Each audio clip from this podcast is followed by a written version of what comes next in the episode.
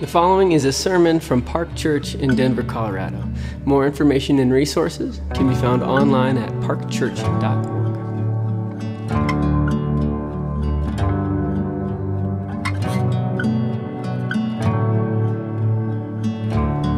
Good morning. Um, I invite you to turn to Matthew 22. If you don't have a Bible of your own, there should be one in the pew back or close by. And if you're using the pew back Bible, it's on page 777. Matthew 22, 22 through 33. When they heard it, they marveled, and they left him and went away. The same day, Sadducees came to him, who say that there is no resurrection. And they asked him a question, saying, Teacher, Moses said, if a man dies having no children, his brother must marry the widow and raise up offspring for his brother. Now there were seven brothers among us. The first married and died, and having no offspring, left his wife to his brother. So to the second and the third, down to the seventh. After them all, the woman died. In the resurrection, therefore, of the seven, whose wife will she be? For they all had her.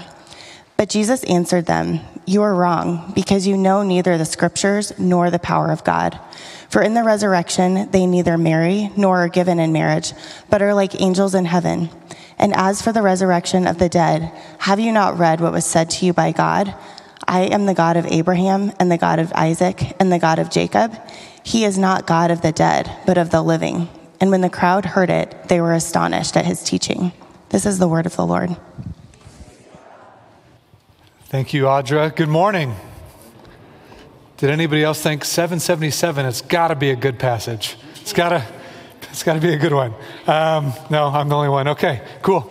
Um, welcome. My name is Gary. I'm not always as weird, um, but most of the time. Most of the time, uh, it's good to be with you all. I'm one of, pa- one of the pastors here at Park Church. If you're um, here and you're new, I want to say welcome to you all. Uh, we're a community that gathers together on Sundays uh, to worship Jesus together. It's what we've been doing. Uh, we're worshiping Him, not just through song, though, but through the way we love one another and welcome each other, through the way we sit under the words of our King through this book, the Bible. Uh, but we also are sent back out into the city, and we continue to be the people of God all around the city as we gather in small groups throughout the week to encourage one another, pray for one another, walk through life together, but also in the workplaces, in the neighborhoods, in the different areas that God has called us. And so, if you're interested in learning about more about how to get involved in our church community or how to participate in the mission God's given us, We'd love to get to know you. Um, right after the service, there's a room back in the corner uh, over there. It says New Here. We take about 10 minutes to get to know, know, you a little bit and help you find some ways to get more involved in our community and in the mission that God's given us in Denver. Uh, I'm really uh, excited about this passage because Jesus is speaking about the resurrection. And the resurrection uh, is something that the more I spend time understanding his own vision, the vision that Jesus has for the resurrection, the biblical conception of what the resurrection means, not just for our future, but for the way we live here and now, the more I, I'm kind of growing in my own sense of how important it is for me to spend more and more time thinking about the reality of the resurrection of the dead, the resurrection of Jesus, and what that means for the world itself and the way I operate and live within it. And to kind of leak where this whole thing's going, what I want to say is there is power at work right now in the world. That when we gather together on a morning like this, we are not just gathering together in a stale, dead universe. We're not just gathering together as a kind of a stale, dead people. That the risen Lord Jesus is alive, and that resurrection power is at work right now. If there are things in your heart and in your life that feel indifferent, dead, painful, you feel the weariness, if there are things in your relationship with Jesus where you just feel stuck, there is a power at work in the, re- in the resurrection. And there's a power at work right here and right now through the presence of the Holy Spirit that is available to us to step into. It means these moments matter. It means God is active, God is here, and the God who rose Jesus from the dead, the God who promised that one day the whole world itself will be resurrected that God is at work right now, working in us and among us to do incredible things in our lives and through our lives by the power of the Spirit. And so we're going to pray that this morning will be a time for us to step into the reality of the resurrection. So we're going to turn to Jesus together and we'll pray that His Spirit would work among us. Would you pray with me? Jesus, we come right now and uh, we confess our need for you. We need you right now. We need your spirit. If you don't go before us, like we sang, uh, we want to stay right here. We want your spirit to move among us. We can sing songs, play instruments, move our lips, have conversations, open up old books, talk about things. But unless your spirit moves in power, then all that we're doing will continue to be lifeless. So we confess our need for you, but we also confess the reality that you promise that you will be with us always, even to the end of the age. You profess and you promise that your resurrected power is at work in us and among us to do more than we could ever ask or imagine. And so I pray that you do that this morning, that your spirit would be poured out on us, that you'd raise up the things within us that feel dead. For those that have never known you, that you create new life in them. And that you'd awaken our souls to your presence, your power, your goodness, and your redeeming love, and that we live accordingly. We pray in Christ's name. Amen. I, uh, I have a kind of like mixed memories when I look back at my time in seminary and grad school. Have, there's a lot of fondness I have for those years of just the privilege of being able to study scripture, but there's also something about kind of seminary culture and Christian grad school, school culture that's weird. Just really weird. If you've never been to a seminary, or a Christian grad school, like uh, I'm going to kind of let you in on some of the weirdness of it. If you have been, you know what I'm talking about. Unless you're in it right now and it feels normal, I just promise you it's not normal. Uh, like the kind of conversations you have, people don't have, and uh, the kind of things that you're thinking about, most people don't spend too much time thinking about. Uh, but I, I, think there's incredible value in it, but it, the culture stuff was weird to me. I remember when I went to Wheaton College for grad school, uh, the first time I went to like a study group, I showed up at the study group, and it was like kind of there, we're going to talk about some article we had read or something like that, and I showed up, and everybody, I mean, everybody's got like a Guinness and a pipe, you know, and they're like, oh, I was like, oh, okay cool. You guys are cool. This is cool. Um, I didn't know. I didn't know that in Christian grad circles that smoking dark or drinking dark beer and smoking tobacco pipes was a way of proving your sophistication. I, I've now learned that, and I learned that. So the next time I came, I'm like, I'm to come. I hadn't smoked a tobacco pipe before, but I had a pipe. I got it from Israel the week, the year before, and I'm like, I'm, it was wooden and ornate and super cool. I'm like, they're to love this. They're to be like, wow, he must be smart. And uh, and and so I like came and I, everybody's getting out and they're kind of drinking their Guinness and packing their pipes. And I pull out my pipe and the guy next to me is like, hey, that's not a tobacco pipe. And I'm like, oh, I didn't know. I, I didn't know. That wasn't the vibe they were going for in that study group. Like they were shooting for a different, more of like a C.S. Lewis, J.R. Tolkien vibe, not the kind of like weed pipe vibe. Uh, you know, so like learned, learned real quick on that one. So that was kind of the experience. Like as time, I got I got used to it. I learned the right pipes to have and the right things to to bring and how to how to be sophisticated. You know, like smart Christians, and. Uh, and we'd have these conversations, and they were always interesting. You know, I love that stuff. I, I loved that stuff at the time. I enjoyed it. I was all in. It's interesting, though. Um, it's interesting that as time went on, and this doesn't happen for everybody, there are people out there like, seminary is cemetery, people's souls die. That's not true for everybody. but it was for me. Uh, it was like totally, totally true for me. I, in time, these discussions about God, His Word, His mission, His people, what He's revealed to us, cease to be about my relationship with Him, my understanding of what He's doing in the world, how I think about participating in what He's doing in the world, how I know Him better. It ceased to be something that would fuel worship and fuel mission, and it became merely academic to me merely academic. And I would feel my soul shriveling over time and I'd lose touch. But we'd still have these conversations. And in time, it became just a way for me to kind of like work out my own insecurities, kind of prove how smart I am and how good I can do at school. And we'd have these conversations, and it was just for, not for everybody. Again, I would never judge anybody else's heart. Some of the most incredibly worshipful, faithful Christ followers I've met, I met in that environment. But for me and, and for many like me, it became a time of just posturing, improving ourselves, more of like elevating ourselves, trying over each other, and protecting our way of thinking or the tribe that we had come from. And it became really dark it, for, my, for my own soul in the midst of all that, God had given me this incredible gift uh, of a wife who loved Jesus, loves the Bible, loves theology, but has zero tolerance for a bunch of people like me working at our insecurities over the dinner table. Uh, she was just never interested. So when we'd gather together and we'd have friends over for dinner, and she'd feel that conversation working towards, like, oh, no. you know, she would call the foul and be like, this is not happening here, not happening now. You all can work out your insecurities in a different environment, just not in front of me. And she was just way healthier human. Again, loved theology, but wasn't interested in people discussing things just to prove themselves to one another, just to compete, just to protect and defend and attack and pull back. She wasn't interested in that. And that was an incredible gift to me. Theology matters.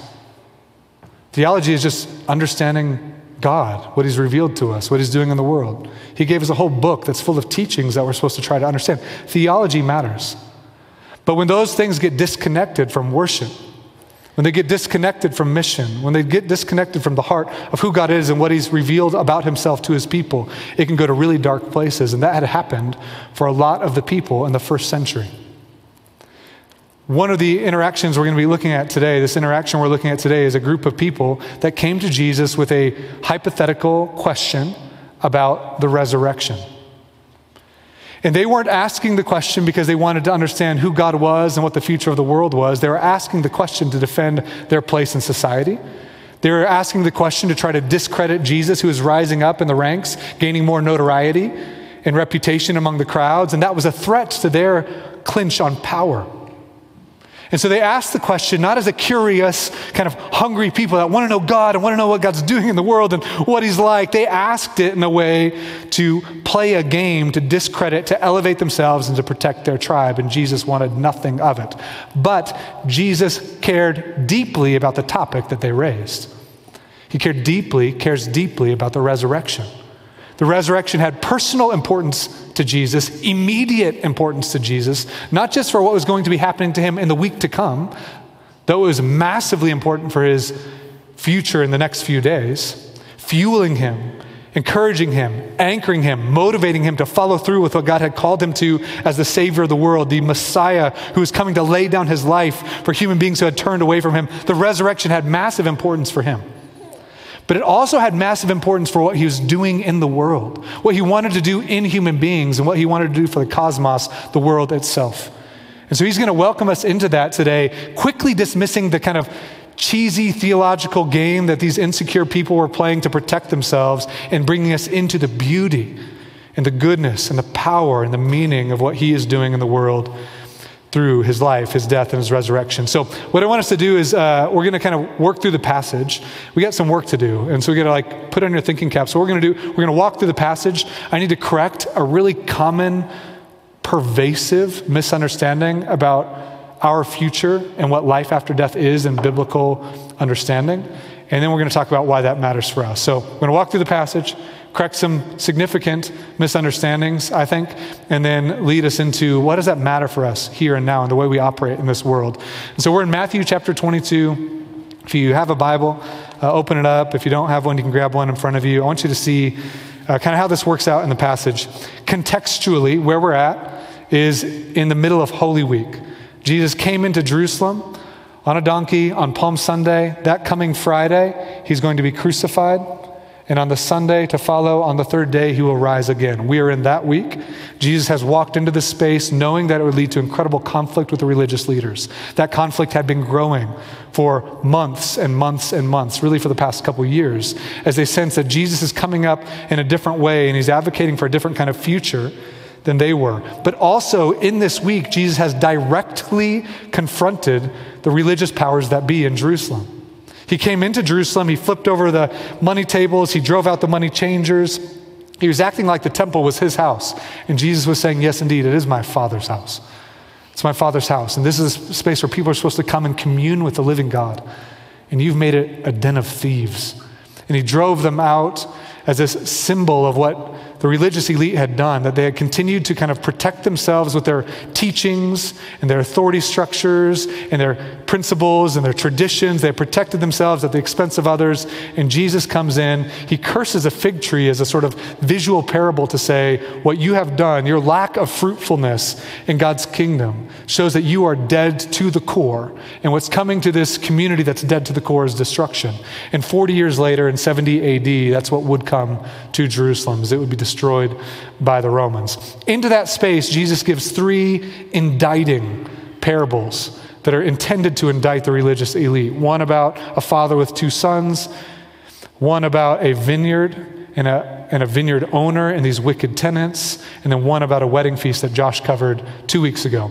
And now he's giving three kind of series of conflicts, questions. Last week, Neil covered this exchange between Jesus and the Pharisees and the Herodians about taxes to Caesar. This week, he's interacting with a group called the Sadducees about the resurrection. Next week, he's going to talk about the law and the purpose of the law. So here we are in this kind of this series of conflicts where Jesus is challenging the powers that be. Next up on the scene is the Sadducees. Look with me, chapter 22, verse 23. The same day, the Sadducees came to him, who say that there's no resurrection. Let's talk for a minute about the Sadducees. The Sadducees are a very small group that we don't know a ton about. They kind of pop up here and there in the Gospels, but they weren't a large group in first century Judaism. They're a small group, but that small group had wealth, had influence, and was currently in power in Jerusalem. In fact, the chief priest Caiaphas was a Sadducee. Many of the leading chief priests were Sadducees. So they weren't a huge group, but they had influence, they had power, they had wealth, they had comfort. They had found a way to kind of coexist with Rome, and they had found a way to operate in this system where they, again, had that power, maintained that power, but felt comfortable with the, the way that things were. And so they looked back, as they looked at the scriptures, the Sadducees only accepted as from God the first five books of the Bible, called the Torah, the Pentateuch, or the five books of Moses the five books, first five books of the Bible. They saw the writings and the prophets as later additions that were not of God, that sometimes created deviations and distortions of things that were communicated about in Torah. Of most relevance for our passage today, for them, is they did not see in the Torah any clear teachings about a future resurrection. And so when they'd hear about teachings from, let's say, Daniel or from Isaiah, where resurrection theology is much clearer in the prophets, they saw those as erroneous, as not true. And so they held that there's no resurrection. For the Sadducees, when the body dies, the soul dies with it, and you're done. So, their main concept of, of, the future, what, what matters in life, is live a good life, have family, follow the commandments, obey God, have kids, let your kids carry on your name in perpetuity, let them carry on your land, let them carry on these things, but you're dead and gone, and now your offspring carry on your name, and that's what matters.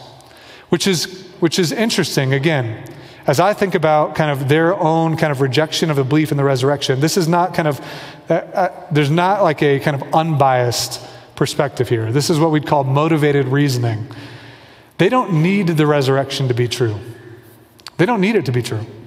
They're actually pretty comfortable with the way that things are. The resurrection and the promise of a resurrection is a promise of a cosmic reversal, a renewal of all things, where broken things are mended, where power structures are flipped upside down, where the first are last and the last are first, and God makes all things new. But they had power, they had wealth, they had influence, they had comfort, they had negotiated a relationship with Rome that was working. They didn't need a resurrection to be true.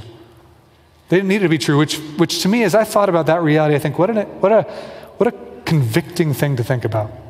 Do you need it to be true? Do we live in such a way where we're so sacrificial in the way we live? We're so attentive to the brokenness around us and inside of us and in the world. We're so hungry to see all things made new. We're so discontent with the brokenness within us and the brokenness around us that the idea of a resurrection is the most powerful thing you could think about. A promise that all broken things will be made new that everything that's been broken by sin and death and pain will be reversed and redeemed. That's good news for people that are paying attention to the brokenness within them and the brokenness around them. For the Sadducees, they dismissed it as irrelevant, not just irrelevant, but, but silly. And so that's what's happening here in the passage. Look, look with me at what they say. So they come up to Jesus and they say, Teacher, Moses said, if a man dies having no children, his brother must marry the widow and raise up offspring for his brother. They are referring to a passage in Deuteronomy chapter 25, which is within the five books of Moses. Deuteronomy 25, where there's a law that we call the Levirate marriage. And here's how the law is communicated. If a husband and a wife get married and they don't have kids, because what matters immensely to the people of God in the Old Covenant is their land, their offspring, their heritage, their name, the perpetuity of their name, their lineage, that if a woman marries a man and that man dies before they've had kids, that name would fall out. It would just disappear, it would vanish, it would dissolve into history and have no perpetuity, no offspring. And so the law was that a brother of the deceased man would then come and marry that woman. And when they had children, those children would carry on the name of the deceased brother. So the name of the deceased brother would continue. So that all the names of the children of Israel would continue to grow, that lands would be cultivated and protected and distributed. And that was kind of what they thought uh, of in terms of even the covenantal blessings inside the Old Covenant. And so, so this law was there, it's really there. You can read about it, and it's kind of working itself out in the book of Ruth with Boaz as the kinsman redeemer that now marries Ruth as a way to continue on Elimelech's seed. And, uh, and you can learn a little bit about it there. But the point is, for them, they took that law as a given. And they took that law and they said, okay, we're going to start with that as a given, and then we're going to test out your resurrection thing. Let's see if resurrection works with Levirate marriage law. We know the Levirate thing's clear, it's in Deuteronomy 25. Let's see if it works with the resurrection. So they test it out with a hypothetical scenario. Now, there were seven brothers among us. The first married and died. And having no offspring, he left his wife to his brother. And so too the second died, and the third, and all the way down to the seventh. Something's fishy here in this situation. Just feels like it. We don't know, but something feels fishy. Uh, just weird. That's a lot of that's a lot of husbands dying. Um, a lot of husbands dying. So he says, so too the second, third, down to the seventh. After them all, the woman herself died. In the resurrection, in your so called resurrection, in the way you and the Pharisees and all these other people are talking about it, in your, in your conceived future, of the seven, whose wife will she be? For they were all married to her. So he said, All right, we, we did the law thing, on down to seven, hypothetical scenario, let's say it happened in the resurrection, which you, Jesus, say you believe in, and these Pharisees say they believe in. In that future, who's she going to be married to? Going to be seven guys and this lady? Like, and they're kind of, it's like a reductio ad absurdum, which is like reducing your opponent's argument to absurdity, like making it seem silly. That's essentially what they're doing. They're like, your resurrection idea is idiotic. Doesn't make sense. If we start with the law and try to conceive of a future inside that framework, it makes no sense. And so for them, they're saying it's silly. Now, they're not genuinely curious. Again, they're trying to publicly discredit Jesus to make his convictions and his things seem silly. So that maybe the crowds who are surrounding there will be like, oh, yeah, that is weird. The Sadducees are right. Let's keep them in power. Let's get rid of Jesus. That's kind of what they're hoping the effect of this will be wasn't. It wasn't the effect of it. Uh, anytime you try to play a theology game with Jesus, you lose. Just like basic. It's kind of like one of those things. And they did. So here's what Jesus says in response He says, You're wrong.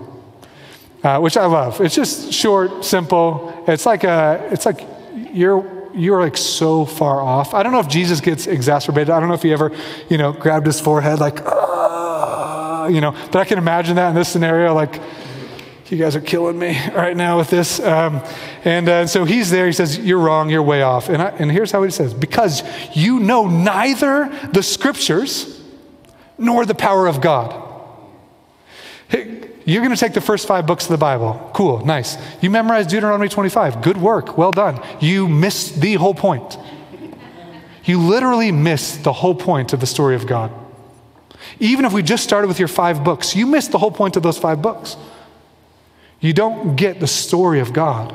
You don't get the story that you're living in. You don't get the story of the world. You don't get what happened, where it's come from, where it's going. If you dismiss the resurrection, it means you don't get God's story, number one. And two, you don't get his power.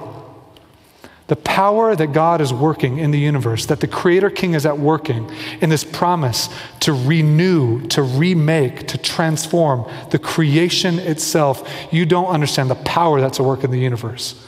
You've dismissed and missed the point of the story, and you've ignored the power of God. And so now Jesus is going to begin to unpack how he sees those things working out. He starts on their terms with their question says this For in the resurrection, I want you to hear that, in the resurrection, we're going to come back in a moment and clarify. The resurrection is not the same thing as saying in heaven when you die. I'm going to clarify that. I'm going to clarify that. In the resurrection, heaven's going to come up here in a second. Jesus speaking about a future resurrection. He's going to refer to heaven in a moment, and we'll, and we'll clarify what that is. This is the thing we'll have to work on for a minute. In the resurrection, they, human beings, neither marry nor are given in marriage, but are like the angels in heaven. What's he saying? There's a lot of misconceptions even about this verse. The way people hear it is you don't get it. When you die, you're going to go to heaven and be like angels and float around in a disembodied existence. That's the way people tend to think about it. That's the way a lot of us think about what happens after you die. The future for human beings, we often think, is you die, your body goes in the grave, you, in a spiritual form, come out, and you get to be disembodied like the angels in the heavenly realm, and apparently there's no marriage. That's what it can feel like he's saying, but it's not what he's saying. You have to pay attention, one, to what's actually being said, and two, to the whole story of the biblical narrative.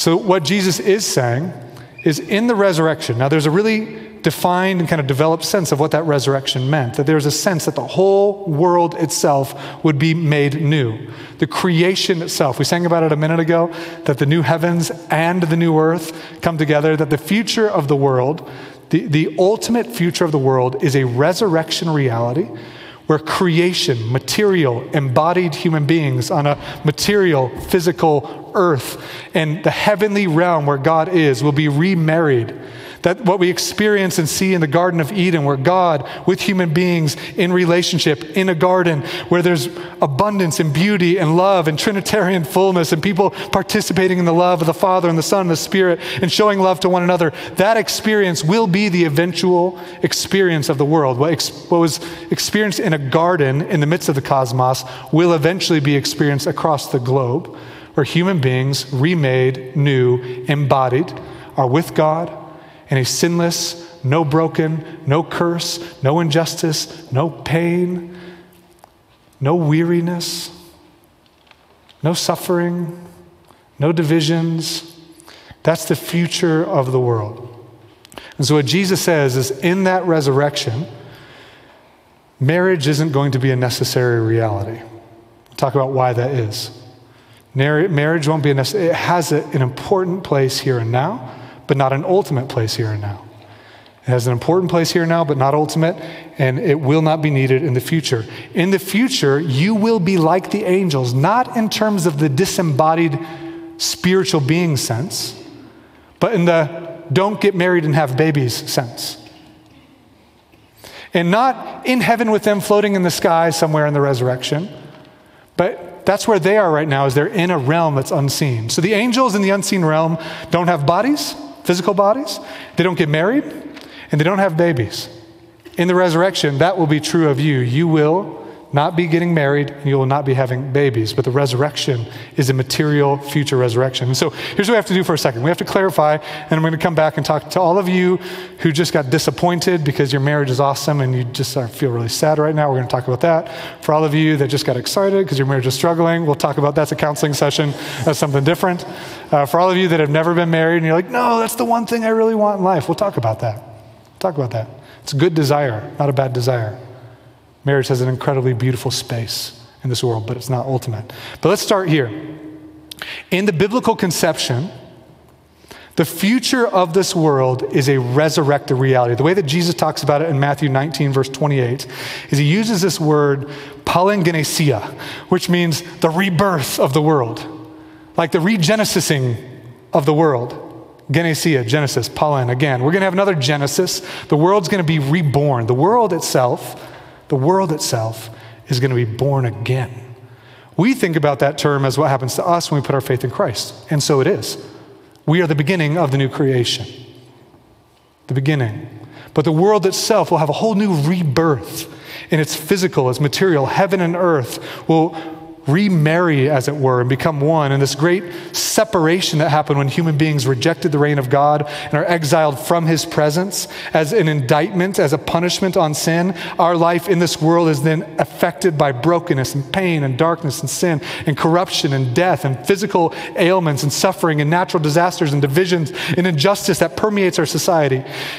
God has promised in that space to intervene in human history, to deal with the problem of sin, to wash a people, cleanse all those who hope in Him, to cause those people to be a part of the new creation, and then to ultimately come back and make the whole thing new. That's where the whole story is going. You can read about it in Revelation 21, Revelation 22, or right here with Jesus. That's where it's all headed. In the meantime, what happens? Like, what happens when you die? There are places in the Bible, not many, that speak about that reality. Places like 2 Corinthians that say to be absent from the body is to be present with the Lord. That when a human being dies, as grievous as you experience that and the pain there, and a body is buried or cremated or whatever happens eventually makes its way back to dust, that the spirit of that person is in the presence of the Lord. What's that like? I don't know. Jesus said it to the thief on the cross. He said, Remember me when you enter the kingdom. And what Jesus said, Truly I tell you, today you will be with me in paradise. That phrase paradise, that phrase paradise, comes from the Hebrew word for garden. Garden. It's like you get to kind of experience that the, the God space. You get to experience life in the God space, but that's not the, that's not the eternal space. It's like stage one in the after death future. So, if the kind of life after death it comes in two stages, there's this intermediate state where these disembodied spirits are with Jesus in some form, in some fashion. It's, it's beautiful, it's good, it's free from suffering and death and pain. And what else? I don't know. What the Bible is clear about is where it's ultimately headed when Christ comes again. When he comes again, he makes all things new. The earth itself is made new. And there's a rebirth to the universe. Heaven and earth become one.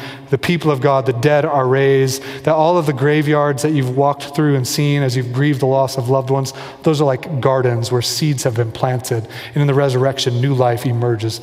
Bodies reconstituted, remade, spirit and body come back together. That we are here in a remade experience to experience the love of God, community, friendship, life, food, enjoyment of creation, all of it for all of eternity. It's a beautiful, beautiful future.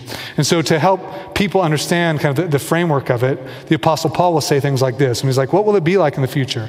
He'll use an example of a seed, like that's us now, and in the resurrection, like a full grown plant. Is everything in the seed there? Does it like there's continuity, in other words, there's something that's connected, and there's discontinuity, there's something that's different. Like if I showed you an acorn, like, hey guys, this is an acorn. Uh, we had never seen an oak tree, or we didn't know that an acorn became an oak tree. Would you think that an acorn would become an oak tree? No way. But did it? It did. It's a part of the acorn, acorn story. We are the acorn, the resurrection is the oak tree. It's awesome. Whatever marriage becomes of marriage, whatever becomes of those relationships, it's better, more beautiful, more abundant, more powerful, more compelling, more inviting, more redemptive. It's beautiful. The way that this passage used it is this idea of birth and, and marriage. The way that Jesus talks about it in Matthew 19 is birth. If you were to see a three week uh, kind of gestational period fetus, would you imagine that that would become you? You. Like this, when, three weeks is like small and it's hard, it doesn't look like a human. If you've never seen, look it up. It just doesn't look like a human. But it does become a human. It becomes a human through the process of birth. I heard Tim Mackie from the Bible Project talking about this, and it was compelling to me to think there are organs present in the kind of fetus before birth that are not being used, like lungs, full of fluid. After birth, these organs that were present but latent will have this fully functioning purpose after the birth. There are also organs present in a fetus before birth, like the umbilical cord, that on the other side, no longer needed. And Jesus is saying marriage is like an umbilical cord. Not exactly, but similar. You get the idea. Like the idea of marriage is something that shows us covenant love and intimacy and oneness, to be inside a covenant where you can be naked and unashamed and have, and have this committed relationship, known and loved. And the fruit that comes from that is life, multiplying life. That's the idea. But it's just a picture, it's not ultimate, which is incredible. It's freeing. Because it means you can actually enjoy wherever God is right now, whatever He has for you right now, that that idea of this marriage and babies, it's a gift to understand something, but it's not where it's all headed. In fact, Jesus himself didn't experience it. Paul himself and many others didn't experience it. I want to read to you just a couple simple quotes. Uh, I say simple. Um, they're not simple at all. They're both really profound and heady. Um, a couple quotes. Um, from two of my favorites. One is from uh, Jonathan Edwards, the other is from C.S. Lewis. Uh, but just to give us a taste of kind of what, what does it mean to get a little more creative about the way we experience the joys of this world. Here's a, from Edwards God is the highest good of the reasonable creature, and the enjoyment of Him is the only happiness with which our souls can be satisfied. To go to heaven, fully to enjoy God, is infinitely better than the most pleasant accommodations here fathers and mothers, husbands, wives, or children, or the company of earthly friends are but shadows. But the enjoyment of God is the substance. These are but scattered beams, but God is the sun. These are but streams, but God is the fountain. These are but drops, but God is the ocean. These are foretastes and pictures and symbols things that are given as good gifts to be enjoyed, but they're not ultimate. Marriage isn't ultimate. Having children isn't ultimate. Which means there's an enjoyment available to every person in the gifts that God's given you in the station He's put you in right now. It's a beautiful reality. And C.S. Lewis talks about how do we, how do we let that reality shape the way we engage in these gifts? Listen to this. this I, I quote this, I try to quote this like three or four times a year on purpose, just a discipline. I think I'm at three. I'll try to get it in maybe one more time before the end of the year, just because it's worth it. Just worth it. Mere Christianity, C.S. Lewis on hope. He says, Creatures are not born with desires unless satisfaction for those desires exists. A baby feels hunger. Well, there's a such thing as food. A duckling wants to swim. Well, there's a such thing as water. Men feel sexual desire. Well, there's a such thing as sex. If I find in myself a desire which no experience in this world can satisfy, the most probable explanation is that I was made for another world. If none of my earthly pleasures satisfy it, that doesn't prove that the universe is a fraud. Probably earthly pleasures were never meant to satisfy it, but only to arouse it, to suggest the real thing. If that's so, I must take care, on the one hand, never to despise or to be unthankful for these earthly blessings, and on the other, never to mistake them for the, for the something else of which they are only a kind of copy or an echo or a mirage. And I must make, I must keep alive in myself the desire for my true country, which I shall not find till after death. I must never let it get snowed under or turned aside. I must make it the main object of my life to press on to that country and to help others to do the same. This is the word of C.S. Lewis. Thanks be to God. It is, it love it. love it. Wow. Uh, my, my marriage and my family is my favorite gift on the planet. It's what I enjoy most about life. Truly, what a, what a gift. The second I ask of my marriage or ask of my children to be the source of my joy. I'm asking something that it cannot satisfy, and it will lead me towards disillusionment, frustration, irritability, anger, anxiety, and it will crush those around me. When I receive it as a gift, and thank God for it, but I hold it loosely and don't treat it as an idol that's the source of goodness, but treat it as a gift from God and let it direct my gaze up the ray of sun of my family, up to the sun himself, to see his glory, his goodness, his love. Then marriage can be in its rightful space. What it means is you don't need, you can be honest about the brokenness within you, the brokenness in your family. You can be honest about your desires for marriage, but you can enjoy the goodness of God in the midst of all of it. You can be honest about your desire for children. It's a good desire, nothing wrong with it. It's an emotional desire. sensitive. I get that. But to know that singleness is a beautiful gift of God through which He's showing something stunning in the world. That say, I can bypass that gift and find the sun himself. I can bypass that stream and chase up another stream and find the ocean himself, the fountain himself. That's beautiful. You're free then. You're free to let things be what they are and not force them to be something they were never designed to be. It's a stunning reality that Jesus is saying where this whole world is headed is a future where the institution of marriage is no longer needed. Marriage was needed to fill the earth and subdue it. It was needed. It's happened. When the resurrection comes, the world will be filled with human beings. And they will know God. And like the angels don't get married and have babies, neither will human beings get married and have babies. And there will be joy and beauty and abundance. How much? Like, like the difference between the acorn and the oak tree, much. Right? That kind of much. Like, blow your mind. Start to get a little more creative about the future of the world, and it can be really motivating. And what he says next is a powerful reality. He, let's look what he says next in the next passage. He says, As for the resurrection of the dead, have you not read what is said to you by God? He's like, Hey, Sadducees, Torah lovers, remember Exodus 3? That's in your five, right? Like, yeah, it's in my five. Remember that scene where Yahweh comes to Moses in the form of a burning bush and tells Moses that he's going to use Moses to be an agent through which God's going to redeem his people from slavery in Egypt? And they're like, yeah. Remember Remember in that scene where Moses is like, No, not me, I can't do it. And he's like, No, I'm calling you to do it. And he's like, Well, I can't talk. He's like, Well, I'm going to provide for you in that space. And he's like, Well, let's say I do it. Who am I going to tell them sent me? What God is redeeming them from slavery in Egypt? And Yahweh says, I am the God of your fathers, Abraham, Isaac, and Jacob. Jesus takes that statement from Exodus 3 and he extracts from it this truth He is not God of the dead, but of the living. In other words, he's saying if God says, I'm the God, I am the God of Abraham, Isaac, and Jacob, who died 400 plus years ago, if he's saying that to Moses 400 years later, it means that Abraham, Isaac, and Jacob aren't dead and gone. Like the Sadducees would say, when they die, they're gone. And Jesus says, they're not gone. And he's not just saying it because of some grammar thing, like because I said I am the God, it means that they must be alive. He's saying it because he gets the story. He gets the story that God's promise to Abraham, to Isaac, and to Jacob was a promise that was meeting humanity in a place of brokenness as humanity had rejected the reign of God, was separated from his presence, feeling brokenness and death and injustice and pain and weariness and conflict and resentment and self righteousness. As that covered the world, instead of God saying, I'm done forever and always with the world, he intervened in human history, speaking to Abraham, saying, Through you and through your offspring, the blessing of my presence will come back to the world. All things will be made new.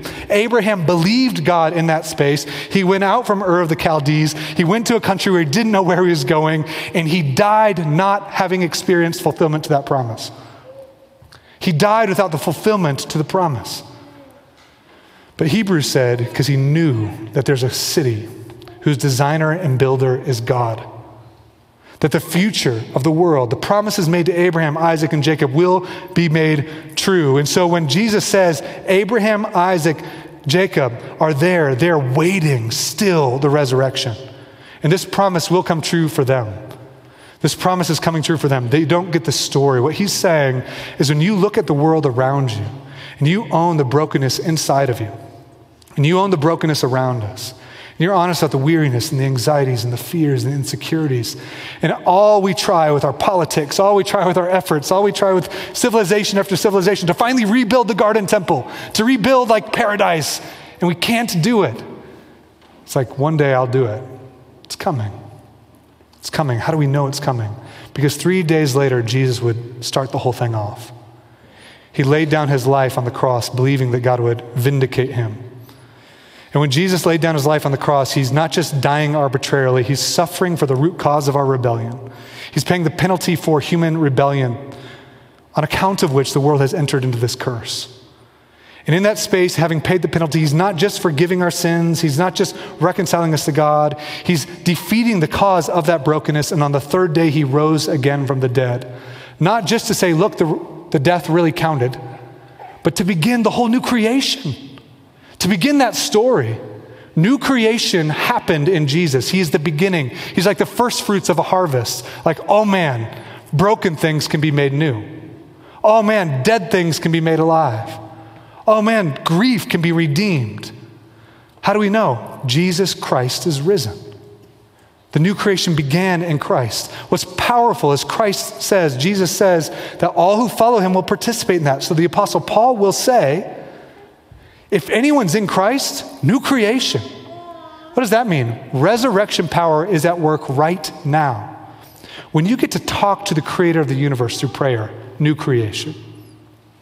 When you forgive someone who's wronged you because the Spirit of God is teaching you to be who you were designed to be, new creation.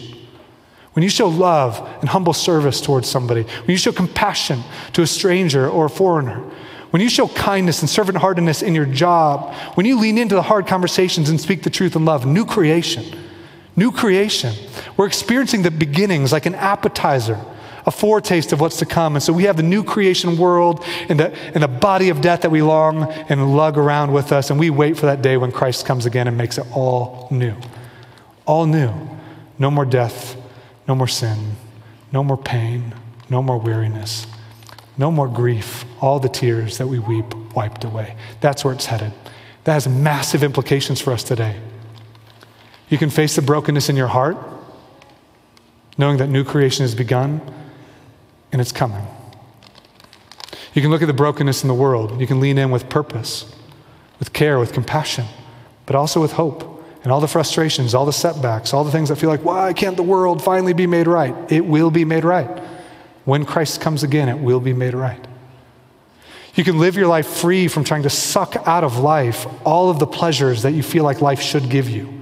All the pleasures of marriage or family or freedom or vacations or job or money or wealth or possessions, whatever it is, you don't have to try to suck all that joy out of life, asking creation to do what creation was never designed to do. New creation's coming. Joy, abundance, ever increasing joy with God forever. That's where the world's headed.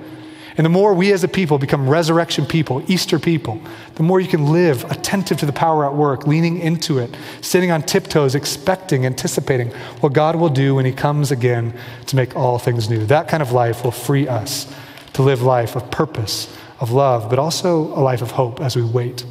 We wait, like Christians have waited for millennia. We wait. Learning to wait for the coming of Christ is an important part of the Christian faith. May God help us to become a people that wait with anticipation. Let's pray. Jesus, we come right now and we ask that you would awaken in us an awareness of your power at work right now. That you would give us a sense of hunger, a sense of desire a sense of anticipation that the same power that was used to raise Jesus Christ from the dead is at work right now to do immeasurably more than we could ask or think right here, right now among us, to liberate people from sin, to awaken people from rebellion, to bring healing and transformation into our lives, to give us tastes of the resurrection through physical healing, to give us tastes of the resurrection through emotional reconciliation to give us taste of the resurrection through the ability to find growth and maturity in areas where we felt stuck, to give us the taste, these foretastes of resurrection power. So, would you help us to believe that? Would you give us eyes to see that we live in an enchanted world that's bursting with power? But also, would you help us to carry that with patient endurance? Because we live in a world that's full of brokenness. And would we hold those things together, eagerly participating in what you're doing in the world? Through the gospel, you're welcoming people into the beginnings of the rebirth. People are being born again already. All over this world, people are being made new again, even while we wait for the creation itself. And so help us to grow in our Christian imagination to grow in the way we see the world, the way we love, the way we engage. Help us not to live as though there's no eternity, as there's no resurrection, but help us to so firmly hold to the reality of the coming kingdom, the reality of the future resurrection, that we feel free to live this life with meaning and purpose and sacrificial love. Help us, Holy Spirit, we pray. In Christ's name, amen.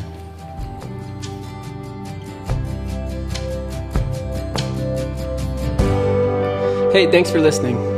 Park Church exists to make disciples of Jesus for the glory of God and the joy of all people. More information and more resources can be found online at parkchurch.org. Take care.